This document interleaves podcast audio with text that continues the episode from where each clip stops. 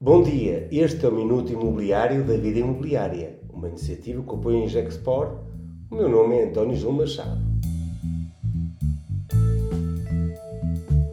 Moratórias? Por que o medo? A visão do fim das moratórias está a ser vista com um grande receio, pelo impacto que pode ter na sinistralidade bancária e com o cenário de vendas a desconto e desvalorização dos ativos. Mas vamos aos factos, para poder ter alguma racionalidade. O aumento do mal parado, com grande impacto económico, acontece com o disparar do fenómeno do desemprego, onde as famílias se veem confrontadas com uma severa quebra de rendimento.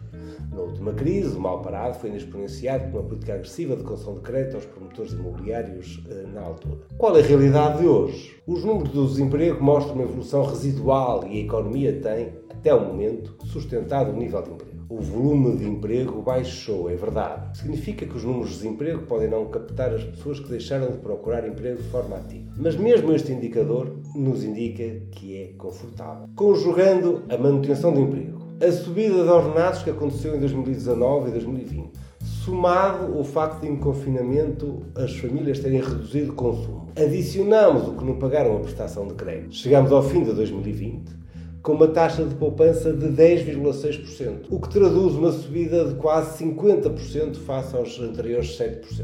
As famílias portuguesas aumentaram o nível de poupança e têm assim toda a capacidade de enfrentar o fim das moratórias no crédito à habitação. Não estou a dar uma opinião, estou a ler factos. Há riscos, claro, nos ativos imobiliários que dependem do turismo e das empresas que fecharam a sua atividade durante este período de pandemia. É sem surpresa verificar que a desvalorização do mercado imobiliário se verifica em especial em Lisboa, que conheceu a maior valorização embalada pelo fenómeno do alojamento local. Não há truque nenhum.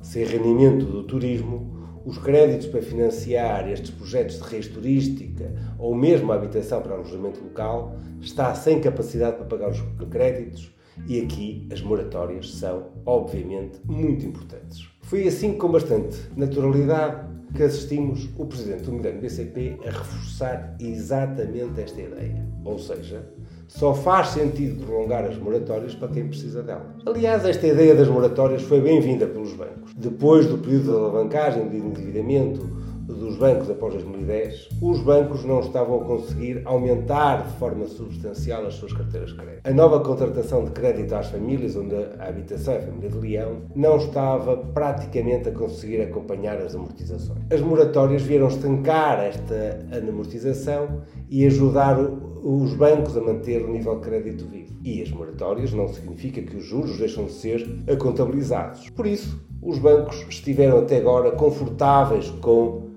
as moratórias. E só uma pressão recente dos reguladores para provisionar a incerteza associada às moratórias os tornou mais reativos e nervosos, como parece estar a acontecer. Em resumo, julgo que ninguém quer que um fim abrupto das moratórias cause disrupção na economia. Mas também não me parece que o seu fim seja uma bomba atómica. E este foi o Minuto da Vida Imobiliária e contou com o apoio em Gexport.